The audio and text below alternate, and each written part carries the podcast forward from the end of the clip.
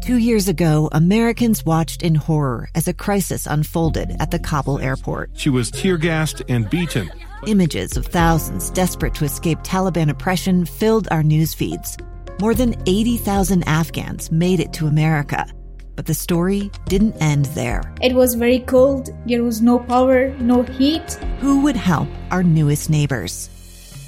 I'm Andrea Smardon. In Stranger Becomes Neighbor, you'll hear the stories of some remarkable refugees who left their homes and their dreams behind only to start over from zero. Their only possession was three blankets. And you'll meet Americans who stepped up to help them. You want me to come when you deliver your baby. What can one person do in the face of an international disaster decades in the making? That's Stranger Becomes Neighbor.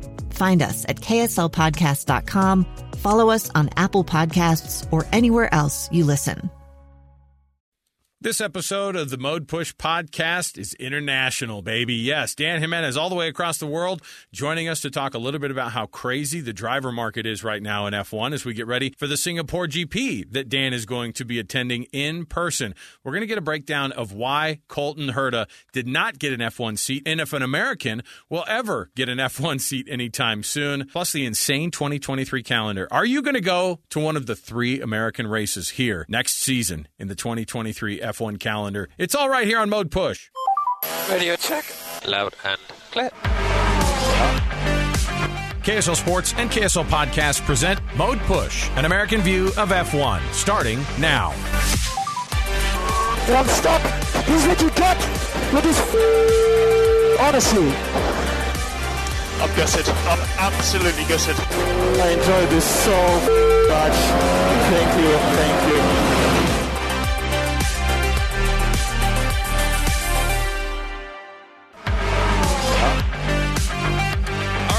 Everybody. Welcome on in. It's another edition of Mode Push. It's the F1 podcast brought to you by KSL Sports and KSL Podcasts. Alex Kirry, one of your hosts, and of course, one of the illustrious hosts, joining us from all the way across the world. Dan Jimenez on the program here with us. Dan, uh, you look sprightly for it being uh, totally opposite time of the day for you. Uh, so, welcome to the program. Thanks for jumping on all the way uh, across this globe of ours. Yeah, yeah, happy to. This is uh, this is exciting. The countdown is nearing almost a, week away from being able to see the lights go out there in Singapore. I'm getting excited. So, is a business trip wrapped up in a in an F1 race, or is it an F1 race and you snuck a business trip uh, underneath it all? I mean, you can be honest with this group here. Come on. you know, it's you know just all in one. I'm just trying to uh, you know take it all in, and but yeah, it's a business trip that was strategically timed with yeah. when uh, F1 would be in the neighborhood of where we already needed Gosh. to go. You guys don't even need PR people, I bet, on your team. You just have Dan roll out and uh, give you the answer that is no answer, but at the same time, great answer. That's that's what you need. Uh, well, you're joining us from. I guess you're in. Uh, you're in uh, New Zealand now, right? Isn't that where we're at here today? Or, right. Okay, so you're in yeah. New Zealand today. You're going to yeah. be in Australia tomorrow. And then Singapore, of course, uh, walking up to the end of next week when you're going to be also wrapping up some meetings there. And then you're going to take in your first F1 race. And so give a, give me an idea because you consume F1 like I do. I think maybe a little bit more of a clip because I still live in the mainstream sports news kind of for, for the most mm-hmm. part.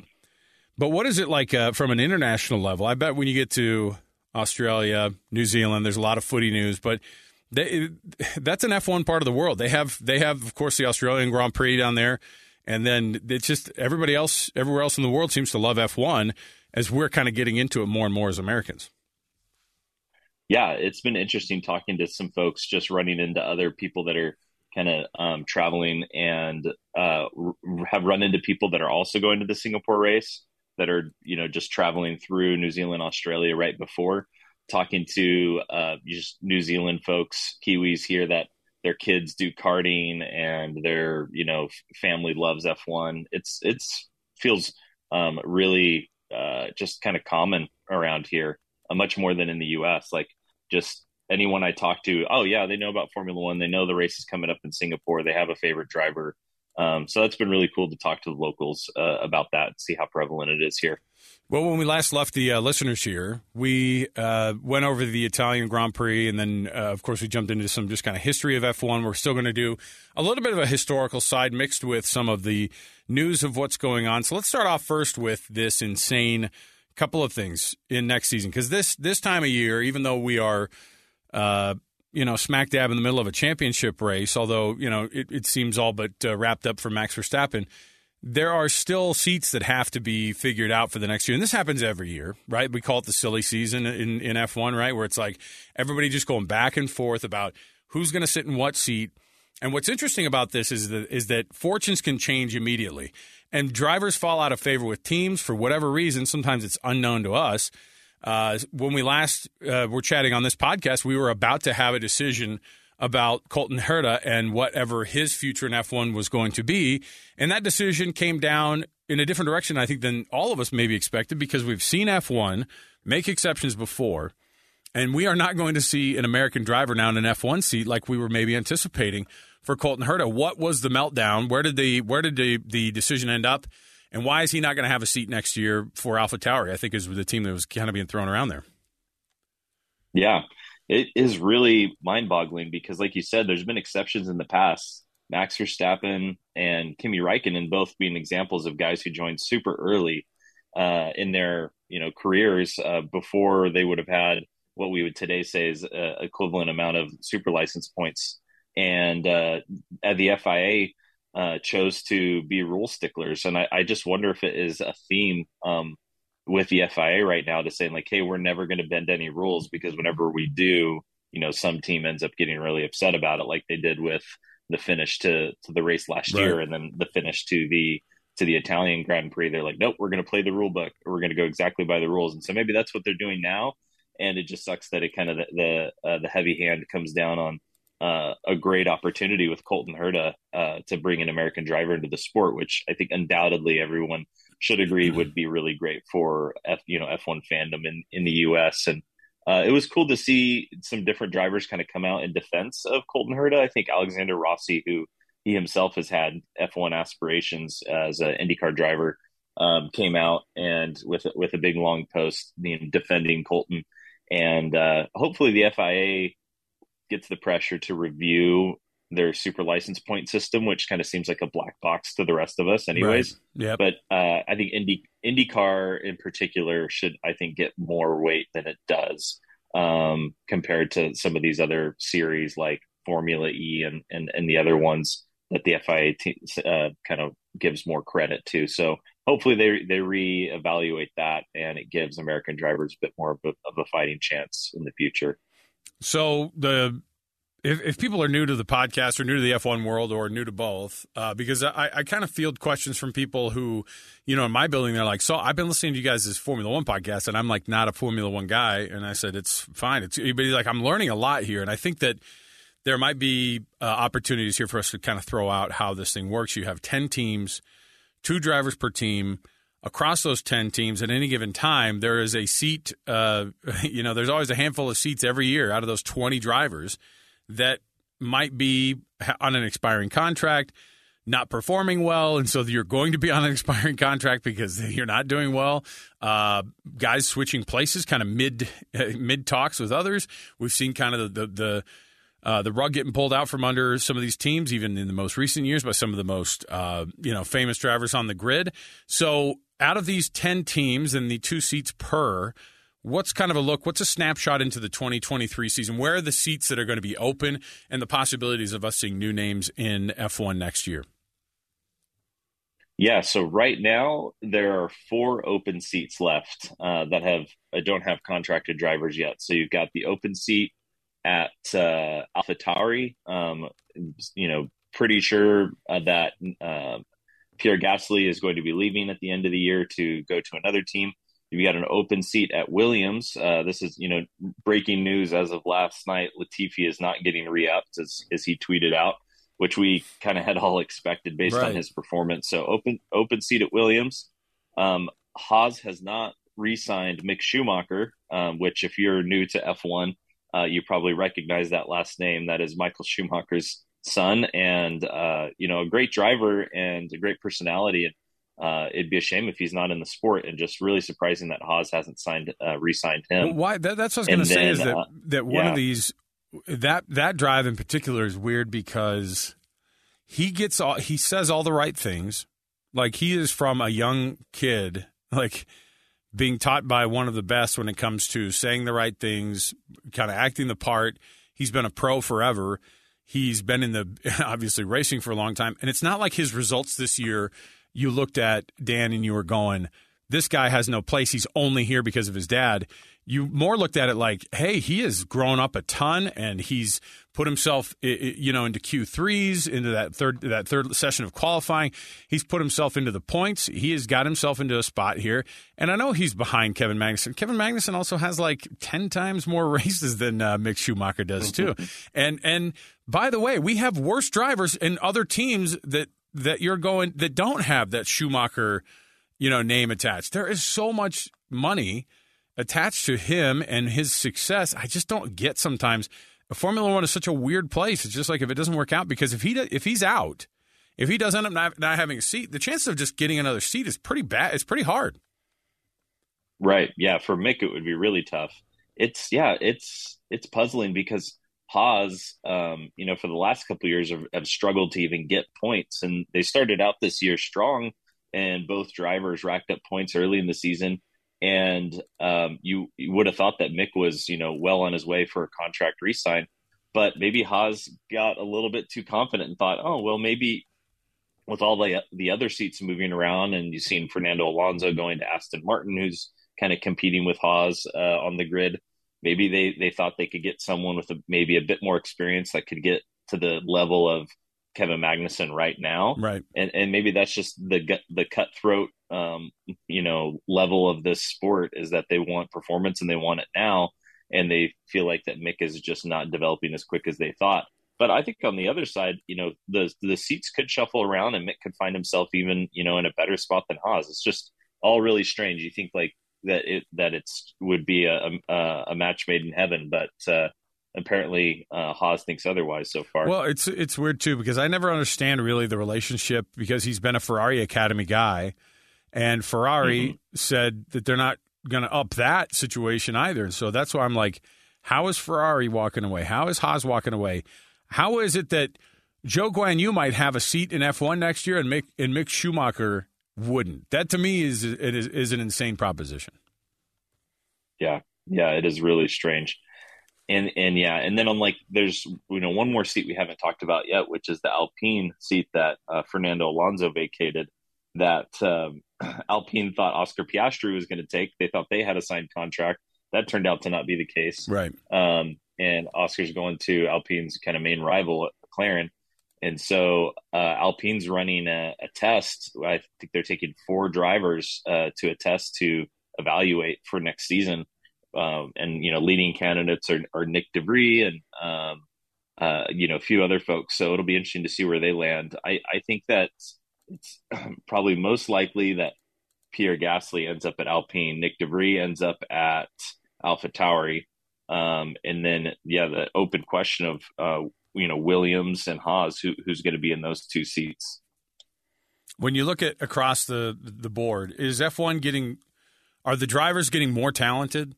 Or is it that, or is it just one of those things too that you actually don't know if you have the most talented guys in there? Because I think that's something that F1 falls victim to a little bit is you would never see the son of an owner of the Dallas Cowboys be allowed to be the, the backup quarterback, right? I mean, like that's just not a thing. Yeah. If you can't contribute to the team in a meaningful way, then you're gone.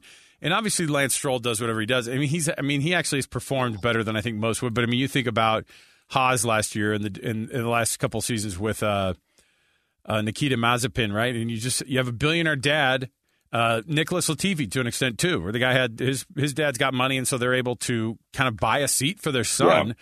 Yeah. And to me, that's the part where I'm like, this sport has got to have some sort of an overhaul where you don't just have uh, obviously you need to have rich owners that's who you've got mercedes is a rich owner because it's mercedes uh, ferrari the same mm-hmm. right but when you have these independent teams um, that you know like your alpha your alfa romeos and uh, and or I guess those aren't really independent, but I mean in the sense of like uh, like Aston, yeah. Aston Martin, uh, you know Williams. If you've got money, Williams is like, yeah, man, we'll put your name on our on our car. We are struggling financially, and they're just kind of getting out of it since they got acquired by that private equity firm. But in terms Yeah. of like like it's just a weird thing. It doesn't happen if it's supposed to be the highest level of sport, which we talk about all the time on this. And, and from an engineering perspective, they wouldn't just stick an engineer on the team and and ask him to make these massive decisions that are that are game changing, that are industry changing, just because you're the son of the owner. And sometimes these guys who get racing seats, you go, this guy got in here because his dad freaking owns the team, which is super weird. yeah, it's different than you know any other sport that you can develop the talent uh, for your kid if you've got enough money. From when they're you know four or five, you throw them in in carts, and you can if you've got enough uh, uh, money, you can bring them up through the ranks and develop you know some amount of racing talent to be able to qualify for F one, and uh, that that just isn't that doesn't happen anywhere else, and so. I, I hope that F1 can get to the point where there aren't, you know, any drivers who have, you know, their dads bought their seats for them. I don't, I don't think anybody enjoys that. no. Uh, but I, I, I think their credit, you know, where credit is due, like you said, Lance Stroll, I think he has um, developed into a, a really good driver that could, you know, potentially hold a seat at another team that wasn't uh, wasn't his his own family team. So uh, yeah, I, I'm with you. It's it's a strange dynamic, and I, I think as Americans, we just like the meritocracy of seeing you know the best driver, uh, up and coming drivers being able to get you know their their dues and, and get their spots. Uh, we were looking at some of these, some of the guys who have who have uh, you know the seats that are available. Some of these guys who have been you know washed out of F one, and and a lot of them probably had the potential. You know, we see this happen. Uh, you know, it- it's a cutthroat. It's a cutthroat deal. That's why it's interesting too, because it, it you would only think that it would be based on performance and whether or not these guys could be. You know, obviously there's a there's a marketability, there's a, a commercial side of it. You know, and the, and and in some of these American sports, it's actually in some of the other sports across the world, it's like the marketability is based on the fact that you win freaking games or that you win races or that you win whatever, Mhm. that you throw a ton of touchdowns, and and so that's the part I think that there's a disconnect there that if an American person who's getting an F1 kind of looks and goes, "Oh, okay, well that's weird that uh that that guy has the same last name as the owner and he doesn't perform very well either." Like I I couldn't I, I mean, I guess Lance Stroll would be maybe the the uh the best example of somebody who you know has had a couple podium finishes is uh, certainly uh, you know finishing the points, but by no means is he somebody who is even looked at as an overachiever. He's more of just like a he's around and he's allowed to have opportunities. So I guess that's the part that's frustrating too. So uh, from that from that Yeah. standpoint, and from a standpoint of things that have that have been disappointing, I think we were waiting that the next logical step for Americans to get more excited about F1 was that an American would be in uh, an F1 seat, and that Colton Herta that was disappointing. I don't know if, he, and that's the other thing is, is that you have to have the timing be exactly right too. Does he get another shot then, Dan, at some point? Uh, I think so. I think it's it wasn't a not never. It's just not now. So I think you know he, if he continues to race in IndyCar and if he can improve in IndyCar, uh, his specifically his points finish at the end of the year, like his in the in the championship standings, that can help increase his points as well as getting um, you know test time with different F1 teams or FP FP1 time. So hopefully that uh, is still on track for him, and I I could definitely see in the next year or two that he still qualifies because it looks like there's there's enough teams out there with that business interest of wanting to be able to get an American on their team um, that that I think he'll get another shot at it. So let's uh, let's fire up two since we're looking ahead to 2023.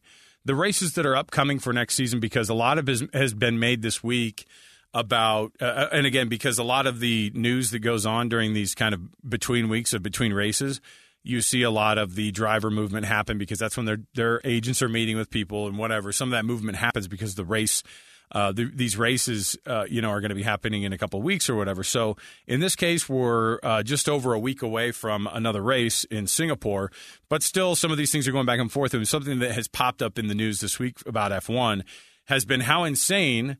Although exciting, a 2023 calendar looks for this uh, upcoming World Championship, not this year, but next. Uh, there are a lot of uh, cities that have not had Grand Prix before or are coming back to. American editions, of course, that people are excited about. But there's an insane amount of traveling going into next season. I'm sure it's going to be a long one for the drivers in these teams, but it's just making it known that it's an even more worldwide sport.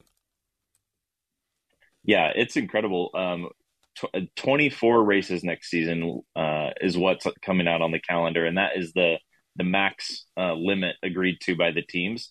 It'll be the first time we've ever run 24 races, and they are all over the world. So it was wasn't so much of a surprise to the teams that it was going to be 24 races, but what ta- caught a lot of people off guard was the sequence uh, the order of the races and how many back to backs and triple headers there still were, and how there was a lot of zigzagging across the globe uh, instead of really grouping these races uh, into regions uh, to minimize the the travel effect and the cost. But I think that the sum total of miles traveled between each race, and this doesn't even include going back home. Uh, a guy on Twitter calculated it. Um, it 134,000 kilometers of travel, which in American speak is like 89,000 miles of travel to yeah. just get to every race. It's essentially it's three and a half times around the Earth, right? I mean, if we're talking about just yeah. a, a, full on all the way circle around the globe, three and a half times, like you said, and of course they do go back home between some of these races too. Obviously, they're going to try to figure out what's going to be the smartest way to do that, but. Um, the logistics of getting teams there and getting teams across the globe is pretty wild to watch them load these things up in these cargo planes and um, and they run into mm-hmm. the same types of things that, that we do, where it's like uh, we've had some delays at this airport, we've had this thing. A lot of the uh, uh, now the drivers and the and and the, uh, the the, top brass of these of these driving teams, obviously they're in private jets chartered. I think Matt, it's pretty well known that Max has basically his own plane, right? And yeah. uh, and yeah. then he actually flies around with a lot of his friends that are on the grid too. So some of these guys, he'll say, "Hey, just jump in, uh, jump in my plane, throw down." 15 grand for, for fuel. and honestly, it's a really cool setup. I mean, it would be it would be an amazing lifestyle to have. And it's cool when people take pictures and they go, Max Verstappen's plane is at the Miami International, uh, you know, charter tunnel uh, uh terminal. So. Uh, across the the ones that I think stand out, one Monaco re-upped for three more years. I think people were nervous about that one, maybe yeah. going away from a historical perspective, so that stays on the calendar. What about new places? What about uh, obviously the Vegas race here in the United States catches a lot of people's attention. And certainly around here, geographically, we look at it as one that we could maybe even end up going to. Yeah. So the three new races that they added to the calendar are bringing back uh, Qatar after the the first race that they did in 2021. There wasn't a race in Qatar this year because uh, they're hosting, getting ready to host the World Cup. Mm-hmm. Uh, and then China's coming back uh, and then, like you said, yeah, the new one uh, added to the calendar is, is uh, that Las Vegas race towards the end of the season, which is on a back to back ahead of Abu Dhabi, I believe, which is just yeah that flight Las Vegas to Abu Dhabi that that's a long one. That's that's over the North Pole. it's uh, those guys those guys are going to be pretty tired, but um, yeah, it's it's uh, going to be exciting. Las Vegas is is probably going to feel a lot like uh, Singapore being a street race. It'll only be the second night race uh, that on the calendar. Singapore to, to, date has only has been the only night race. So I think the vis- visual spectacle of it will be amazing.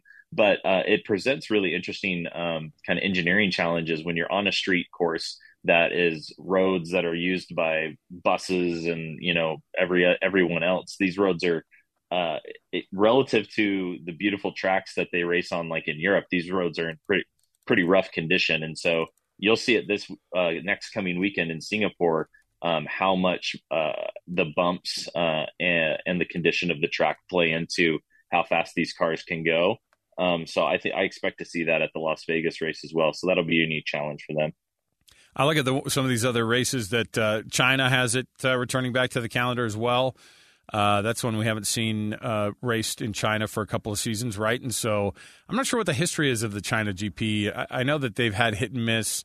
And uh, obviously, it's like any other place on the calendar that people look at and go, hmm, human rights uh, issues kind of across the board. Mm. And F1 sort of takes a, uh, you know, kind of throws a blind eye to it all. How do they marry having all these places on the calendar – and the political aspect that they get absolutely snowed under with sometimes. yeah, you, you would think that uh, the FIA would try to stay a, as apolitical as possible, but we saw at the beginning of the year that they canceled that Russian GP pretty quick after Russia invaded Ukraine, and Yep. and haven't really, um, uh, you know, made any comments about it since. And so, I don't know. You see it with the other sporting um, leagues too, like the NBA and their relationship with China, and, and you've had different owners speak out against it, but uh, they they've wanted to continue to maintain that relationship because they understand it's just a huge market for for their fandom, Mhm. and so. Uh, obviously, the the FIA with re- uh, bringing the Chinese Grand Prix back, which was first held I, in 2004. Um, so it's it's been on the calendar for a bit, but it's not like one of these long standing races like Spa or Monaco or Silverstone. So um, I think that they're making a very purposeful move to try and reintroduce F1 back to the Chinese market. Uh, this is I'm jumping the gun a little bit because you haven't been to a race yet. You're a total rookie going into your first race next week, and it's going to be a full on uh, assault on the senses. I'm assuming. Uh, but out of the three American races next year on the calendar, you've got Miami in the first within the first six races there. That's going to be the the front end of May, and then Austin and Las Vegas are both. Uh, Austin is late October. Uh, Las Vegas is mid November. You get one of those places to go to take in the race. Where is it going to be? I think I'd choose Las Vegas out of those three. Not only is it closest to us where we live, Yeah. uh, I think that the the night race spectacle is is uh, I think what's most appealing. And you know, given that it's towards the end of the season, um, if it's a tight tight championship battle, could be really a really exciting race. Did you and need to? it being new, yeah. yeah, it being new might caught catch some you know teams or drivers off guard, and so like you know potential for for variability in the in the finishing order there because it's so new to everybody. Uh, do you need to add me like temporarily as like a I don't know? Chat book should set some meetings. Oh up. yeah, We uh, I get on board as like you know just a consultant, uh, not of anything in particular, but just a consultant. And then that week we have a couple meetings on Wednesday and Thursday, and then bada bing. I think I'm trying to think too because That's I have to cover college football at the same time, and so I have to marry that world with the uh, with the Las Vegas Grand Prix. I mean, I think in my head I go, oh, obviously we're going to try to go to that one, but the insane the insane level of popularity that that ticket is going to bring is not only going to drive the prices through the roof for the average person, it's also going to be almost impossible to get to. When I think about how expansive and sprawling Las Vegas is already, and then shutting most of it down, like the heart of it, it seems like it would be kind of a wild weekend that uh, you know you have to a good race and a good race experience is going to have to outweigh how insane it's going to be. And for you, I, I don't know how you feel about Las Vegas because we haven't talked about it before. I go down there enough for work that I kind of can't stand it, but I get the appeal Yeah. of how close it would be for us like, to be able to go down to it because I've become an F1 fan, and so that, that just seems like it would be a logical deal there. But I don't know. For me, uh, like the American GP that's held in Austin, that that's got almost some history now, right? I mean, like the, that in that sense, it's like the it's the race track that these racers know when you come to the United States. Miami's brand new. I don't really like the idea of going to Miami for a race, but I almost would want to go to Austin because it's gotten, uh, you know, you'll you'll have it's a little bit more spread out, and you know, I don't know Uh, that that time of year for Texas, it's a it's a decent weather too. So I don't know, maybe we'll have to figure out between one or the other. I don't know if I have the stomach for for Vegas uh, again. I'm in my 40s. Come on, yeah, yeah. That would be a bit much. Uh, it would. It's going to be a madhouse down there for sure. Uh, yeah, I, I think Austin. I, I really want to get to at some point as well, being a more traditional circuit. Um, and uh, yeah, this would be exciting. I, it looks like there's uh, um, some ticket packages for Miami available for a hundred grand. You know, maybe we can just go with that. what do you get with Then, that? I'm uh, almost afraid yeah. to ask. I'm almost afraid to ask what you get in Miami for a hundred grand. Uh, I did notice that there are some seventy thousand dollar uh, tables at the at the race you're going to next week. I don't know if you're throwing in on that or what. What? How does that figure? yeah, in? no, we, we looked that up. Yeah, the seventy thousand dollar private private clubs with private. Uh, Yes. trying to see who is performing. Yeah, you, you know DJs that I've never heard of, um, all that stuff. Are there DJs that you have heard of? I mean, come on. The, yeah, Marshmello was the only one That's I had uh, yeah, I yeah. recognized. That's the part where you go, you know what? This is a young man's game. F1 is a young man's game, and I'm barely able to to hang on with it. Uh, okay, from a standpoint of the actual racing, uh, next week, of course, is the Singapore GP. The constructor standing, uh, Red Bull far and away ahead. I think the only thing that's really going to be interesting is what kind of a dent Ferrari can make out of this thing next week. And we'll get into that, of course, uh, next week when we start to drop episodes previewing that race while you're out of town. And uh, and then Max Verstappen running away with the drivers' championship. And so I think the more important thing is going to be Dan, if you just to look at those two, to, those two sets of standings between the constructors' title and the the uh, actual World Drivers' Championship title. I guess the thing that's going to be interesting is who's going to be two, three, four. Yep, I think that fight between Ferrari and Mercedes is going to tighten up at the next race.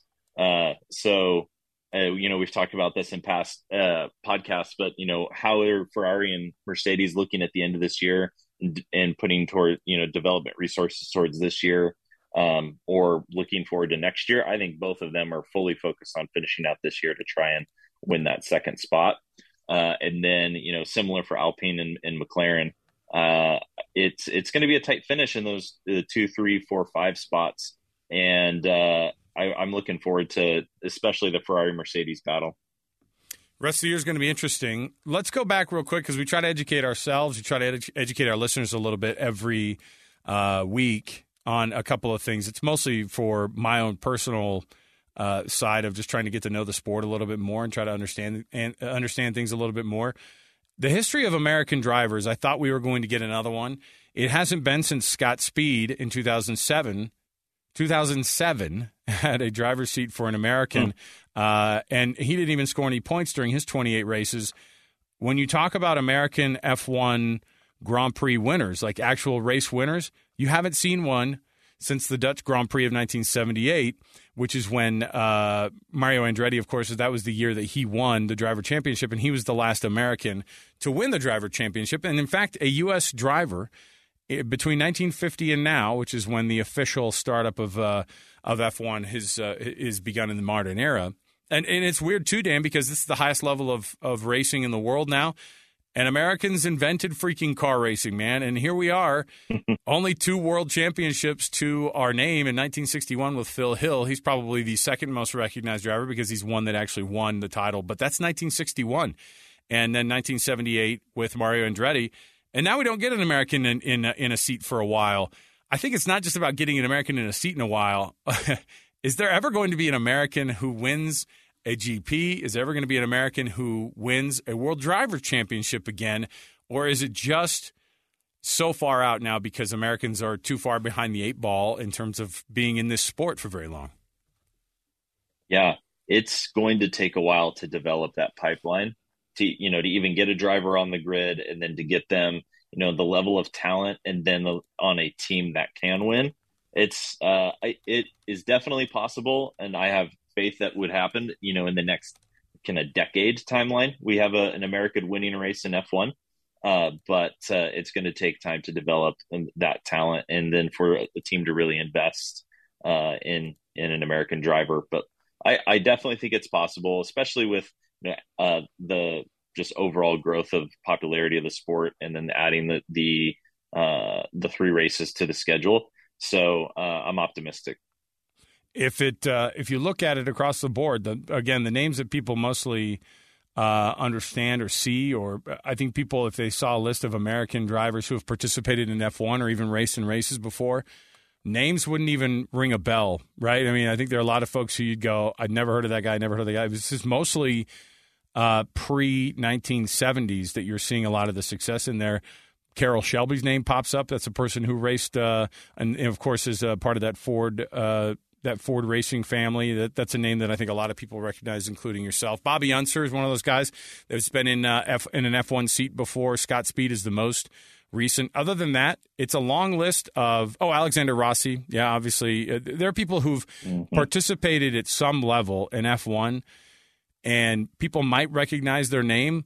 The Mario Andretti's and the Michael Andretti's of the world, they had a couple shots, and Mario Andretti is by far the most successful because he won, uh, you know, world championship. But most of the time, it's people who lived in an era that was pre 1970s, back when America had a little bit more of, uh, you know, skin in the game, and NASCAR hadn't taken up so much. Uh, I, I'm still convinced that you don't have to give up a world of NASCAR to be able to still enjoy a world, the world of F1. You do both.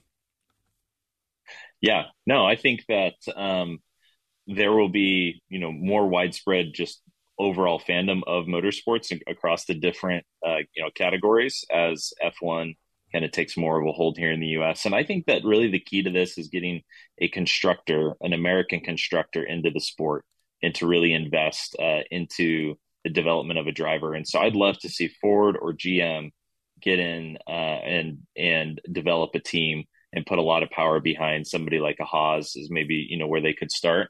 Um, Haas and, and Chevrolet they have you know previous history on on the NASCAR side of things. Um, so I'd like to. It, it's just like you said, with everything in, in F1, it takes money, and I think a, a constructor um, with the bank account like a Ford or a GM is what it, what uh, we need to see in order to get uh, some American power back. Well, you've also even seen teams like Honda, the Honda Power Unit, during a time when F1 became its most popular, Honda stepped away and said, "Yeah, we're not going to make those anymore. That's not really our thing. We're going to stay on the uh, conservative electric uh, and, and, hybrid side development of things." And they walked away from constructing or from being actual like you know power unit producers at a time when they had the best driver in the world and and arguably the I mean they're going to be on the cusp of of winning. I mean these these Red Bull power units that are in these cars are still essentially Hondas, aren't they? Yeah, they could have they could have had that Honda sticker on the back wing, you know, all year. But uh, yeah, it's puzzling that Honda, you know, chose to to walk away from the sport when they did. Could you imagine a Ford? Uh, no, Ford I can see because we've seen Ford in in racing, and Ford has a. I just have this I this uh, this thought of like a GM F1 power unit. Like that it just to me it sounds almost so foreign, but I would love it because I'm a GM guy. I love I love the I love what they do and I just wonder if there would be a, a place the commitment level that you have to get. Even these European teams are like it has to be perfect for Audi to be able to put their money behind it and they're when they're going to jump into the sport. It had to be a perfect setting and that is like Audi has a race history across the world and in Europe. And so getting into F1 is not uh, for the faint of heart. Right. No. Um, it, yeah, it's, uh, it's, it's going to be exciting to see what constructors come in with 2026, uh, being a whole new round of, of rule changes. Um, and, uh, you know, Audi, there's still some rumors floating out there that they might, uh, find another, uh, team to partner with. You know, there's been talk around Alfa Romeo, um, either Audi or, um, uh, Porsche, and so we'll see uh, we'll see where they land. Um, there, I think that it makes sense for the constructors to first partner with uh, one of these, you know, uh, independent teams uh, before they go all in as a as a, a constructor team. Dan, we're going to hook up again for another couple of these uh, episodes here as we get going. We'll check in probably midweek next week again, and then we'll do a race preview of the Singapore GP that Dan is going to be attending, and he's going to give us the full breakdown. I, am assuming that you're going to be taking your phone and use it maybe as just a recorder. Let's just get those. Let's get the journalism chops going, and just make you a, a boots on the ground reporter for this thing. I'm really jealous of it. I'm super excited for you. So I want you to take a lot of pictures and then let's share them on the uh, thing. Yeah. I, I decided also too we should throw out our our uh, our email addresses, and if people want to follow us on Twitter as well, I'm going to throw mine out there. Akirry KSL is the website. Akirry at KSL is the email. Akirry, A K I R R Y, at KSL dot com is the uh, email address. And then my uh, Twitter handle is just Alex Kirry KSL. Uh, Dan, throw your stuff out there. And if people have questions for us, we can include some of those questions in some of these future episodes here. Yeah, always happy to answer questions or just, you know, talk F1 in general. So on Twitter, it's at the Dan Jimenez. Um, you can follow me or hit me up in the DMs. And then if you uh, email Dan Jimenez at Gmail, that's uh, that's where you can find me. Easy enough. Uh, Dan, safe travels, and we'll talk to you again later in the week, and we'll talk to our listeners uh, later next week as well. Thanks, everybody. Take care.